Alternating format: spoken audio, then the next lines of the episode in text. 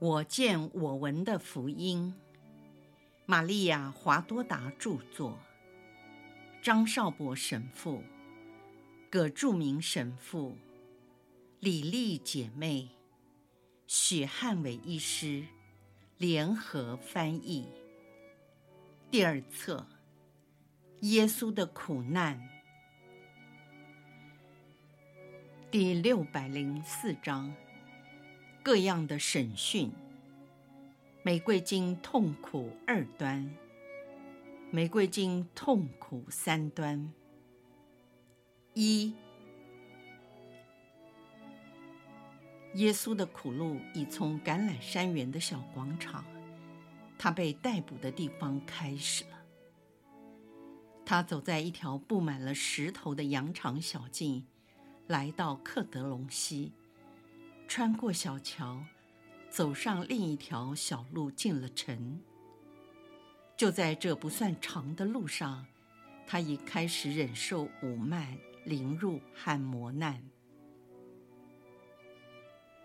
耶稣的双手被绑在腰部，他们对待他就像对待一个凶犯一样。绳索的两端是由两个充满仇恨的暴徒把持着。他们左拉右扯，好像小狗在啃扯着一块抛弃的烂布。如果他们是狗，还可以饶恕，但他们不是野兽。虽然徒具人形，却兽性大发，泯灭人性。他们为了使耶稣更痛，利用两条不同的绳索把耶稣绑起来。一条用来绑住他的两个手腕，粗硬的麻绳切割着他的皮肤，越摩擦伤势显得越重。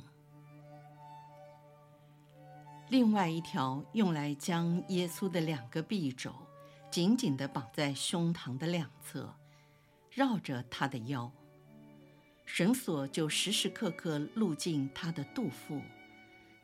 导致肝肾直接受到压迫，还在他背后肾的部位打了一个粗大的结。握着绳索的暴徒将绳索当成鞭子，不时催迫着耶稣前进，就像赶牲畜一样的叫着：“走啊，快走，驴子！”他们还在耶稣的背后用脚踹他的腿。使他摇摇摆摆，站立不稳，竟然没有跌倒在地。那是因为两个暴徒拉着绳索。但就在这东倒西歪的情况下，有时也会撞到路旁的矮墙或树干。当耶稣走在克德隆溪上的小桥时，其中一个暴徒猛力拉扯了一下绳索。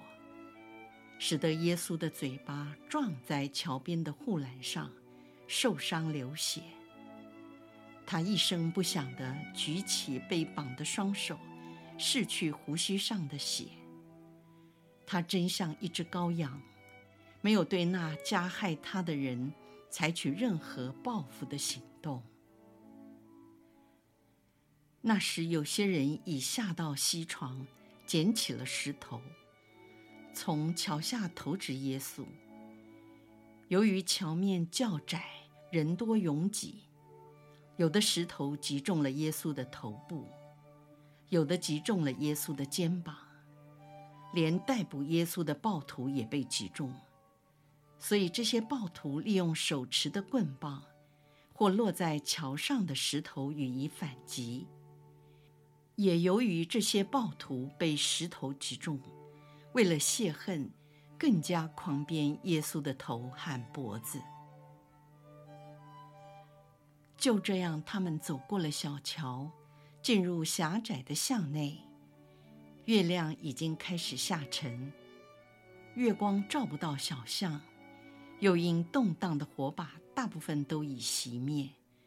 现在，他们的仇恨代替了火把，目标集中在这位高个子。可怜的殉道者身上，由于耶稣的身材比一般人要高，所以对迫害他的人来说，很容易成为攻击的对象。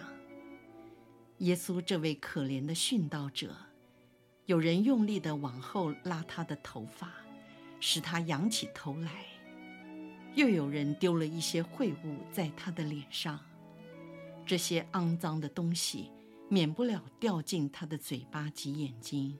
令他恶心和呕吐。他们开始经过奥菲尔郊区。耶稣曾经亲自在这里施予安慰，做善事，行奇迹，赏给许多人各方面的好处。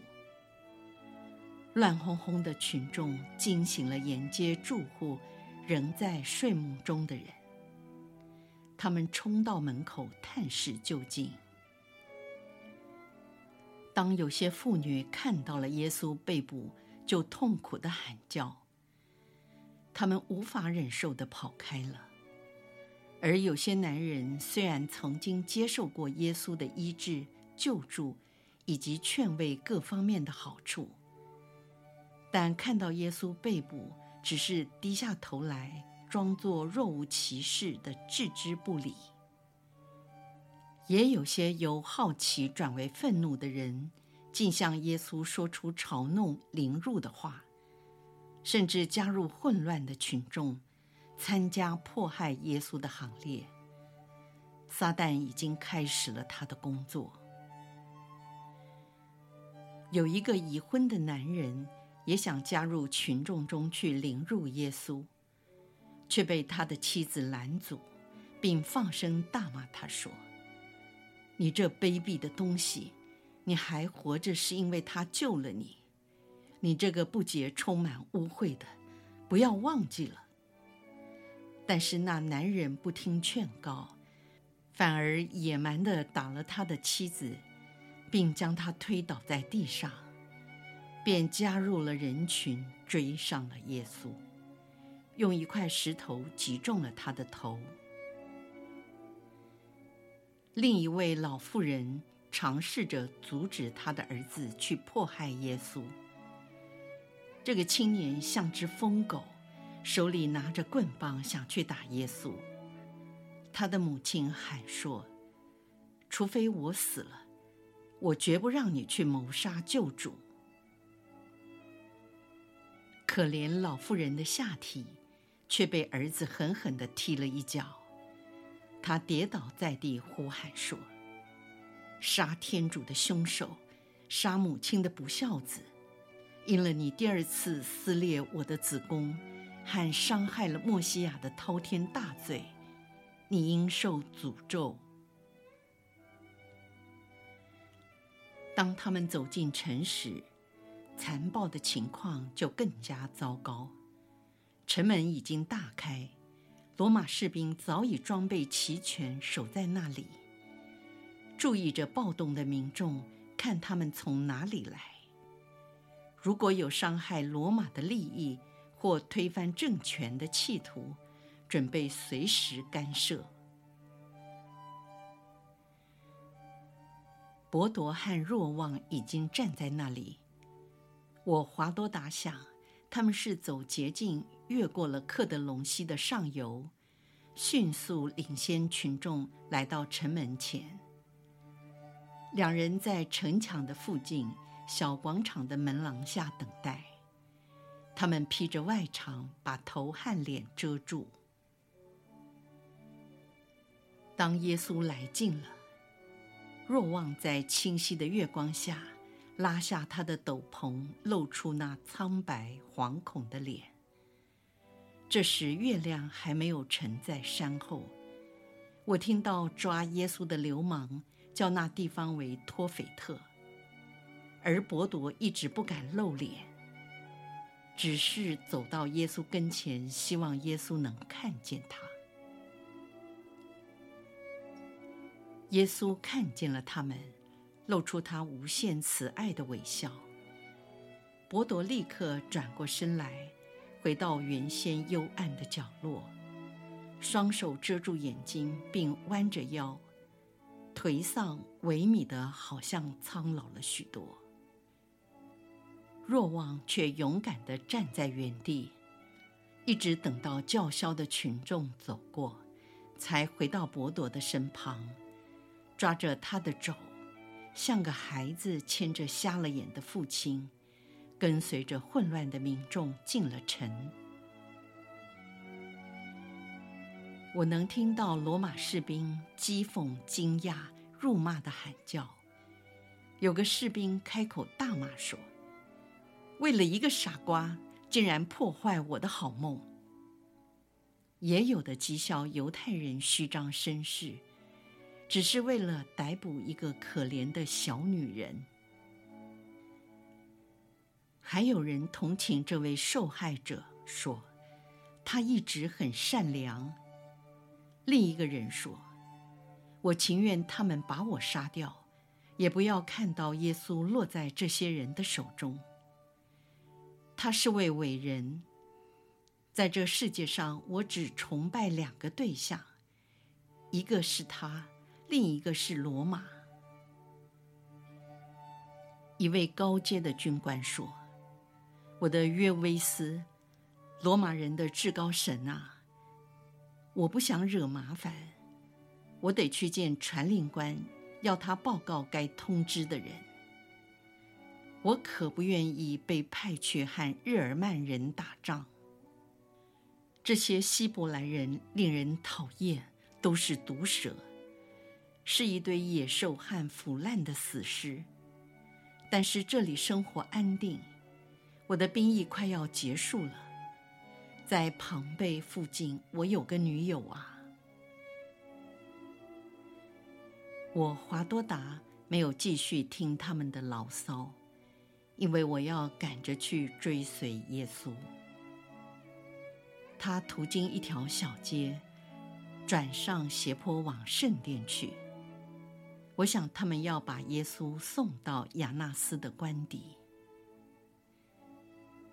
亚纳斯的家不在圣殿四周复杂的建筑物中，而是在城的尽头、圣城边界的地方。事实上，这些在圣殿四周的建筑物占据了整个西雍山。沿着城墙，墙内有沿廊和庭院，延伸到圣殿的正围墙。那是以色列人举行各种祭献、宗教敬礼的地方。亚纳斯的官邸在厚实的围墙下，有座高大的铁门。报名中的一些人如狼似虎的先跑到大门前，用力敲门。当铁门才开了一点，他们便蜂拥而入。差一点把开门的使女推倒在地。当大门全部打开之后，大嚷大叫的民众簇拥着被捆绑的耶稣进入到庭院中。等全部的人都进来之后，大门便立即关上。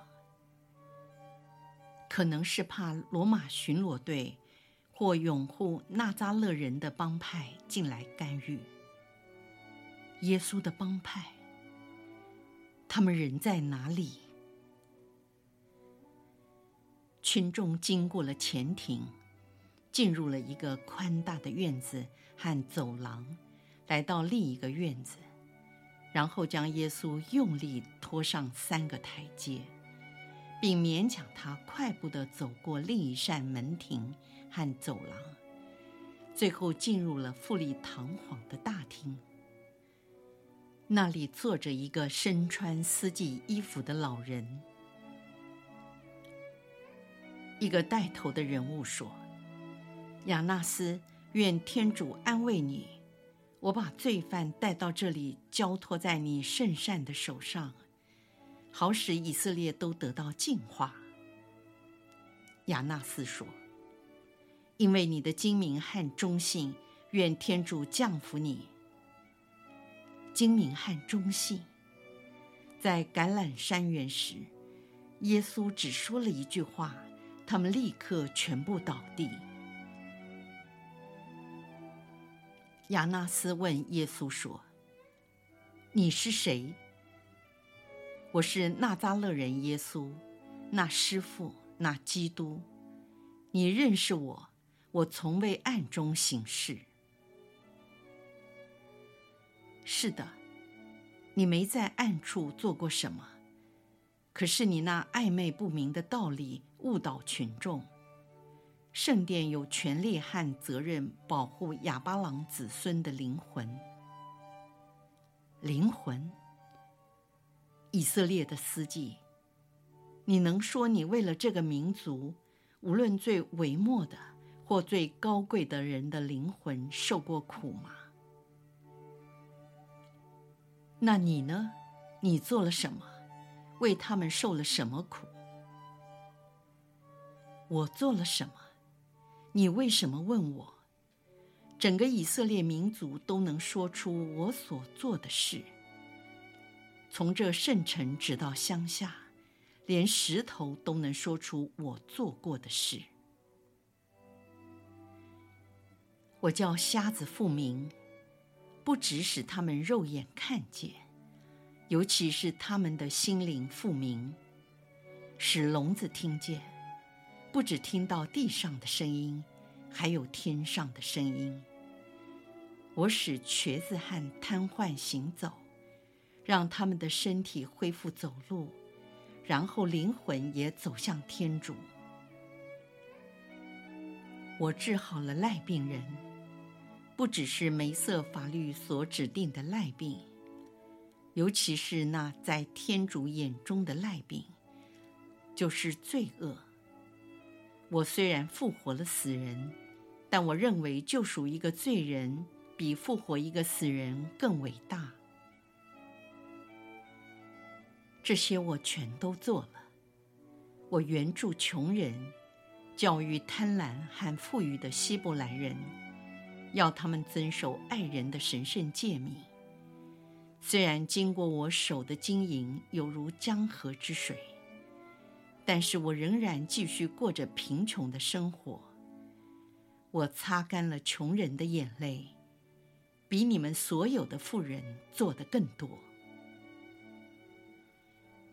我给人一种看不见的财富，去认识法律，认识天主，明白人人都是平等的，在天主神圣的眼中，或是受苦，或是犯罪杀人。无论是国王、大司祭、乞丐，或是死在路边的赖病人，都是一样的。天主从不看情面，没有任何差别。我就是做了这些事。亚纳斯说：“你知道你正控告自己吗？你说那在天主眼中成为污秽的麻风病。”在梅瑟法律书中并没有记载。你是在侮辱梅瑟，暗示他的法律书有漏洞吗？法律不是梅瑟的，而是天主的。我说的是那比肉身的麻风更严重的病——罪恶。肉身的麻风病会因时间而结束，灵魂的麻风病是永远的不幸。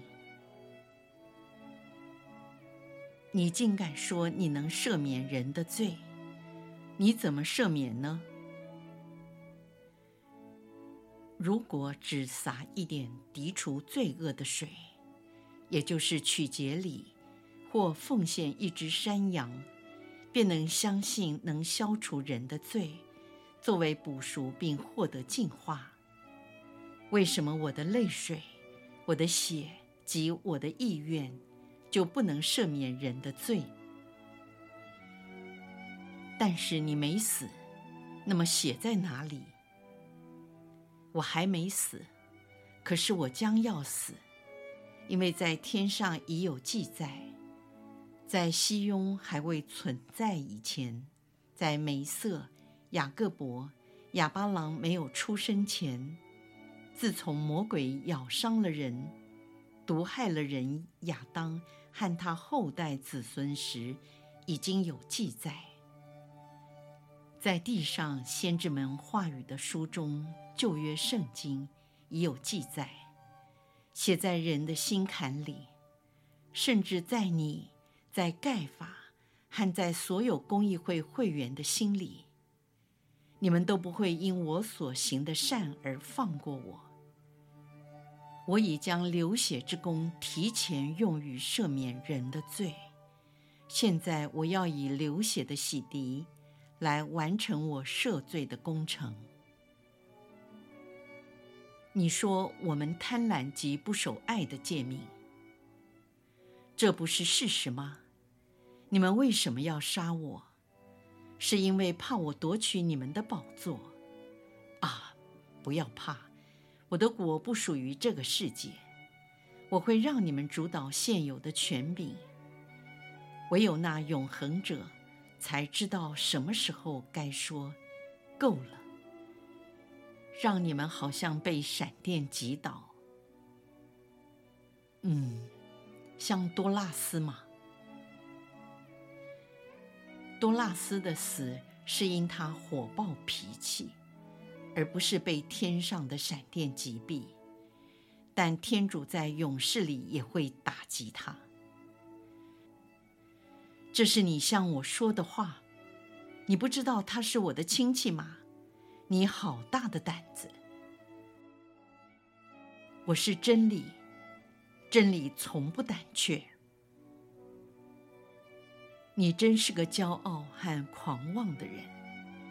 不，不，我诚实无欺。你指控我冒犯了你们，你们不都是彼此有仇？相互憎恨的吗？现在你们因对我的仇恨而联合起来。但是当明天你们杀了我以后，仇恨又像豺狼和毒蛇一样占据你们的心。我所教导的是爱，我因怜悯世人，常叫人不可贪婪，要温良慈善。你有什么可控告我的？我控告你的罪名，是你给人带来一种新的教义。耶稣说：“司机啊，在以色列有很多新的教义，例如，厄瑟尼有他们自己的教义，撒杜塞和法利赛都有各自的主张。这些不同的党派都有其暗地里的取向。”有的目标是享乐，有的是金钱，有的是权力，各有自己的偶像。我却没有。我的教义是要恢复我父被践踏的法律。我父就是那位永在的天主。我重申天主十诫中所包含的纲要，不停地宣讲。直到我的声音沙哑，目的是为了使那些不再认识十诫的人，能重新将规诫存留在他们的心中。可恶，真是亵渎！你竟敢在我司机面前说这些话！以色列没有圣殿吗？难道我们像是被巴比伦击伤的人吗？回答我！你们就是你所说的那样，甚至更糟。的确有圣殿，但只是一栋建筑物。天主不在那里，他已经离开了，因为在圣殿中有了可憎之物。既然我的死亡已经决定，为什么你还要问我这么多的问题？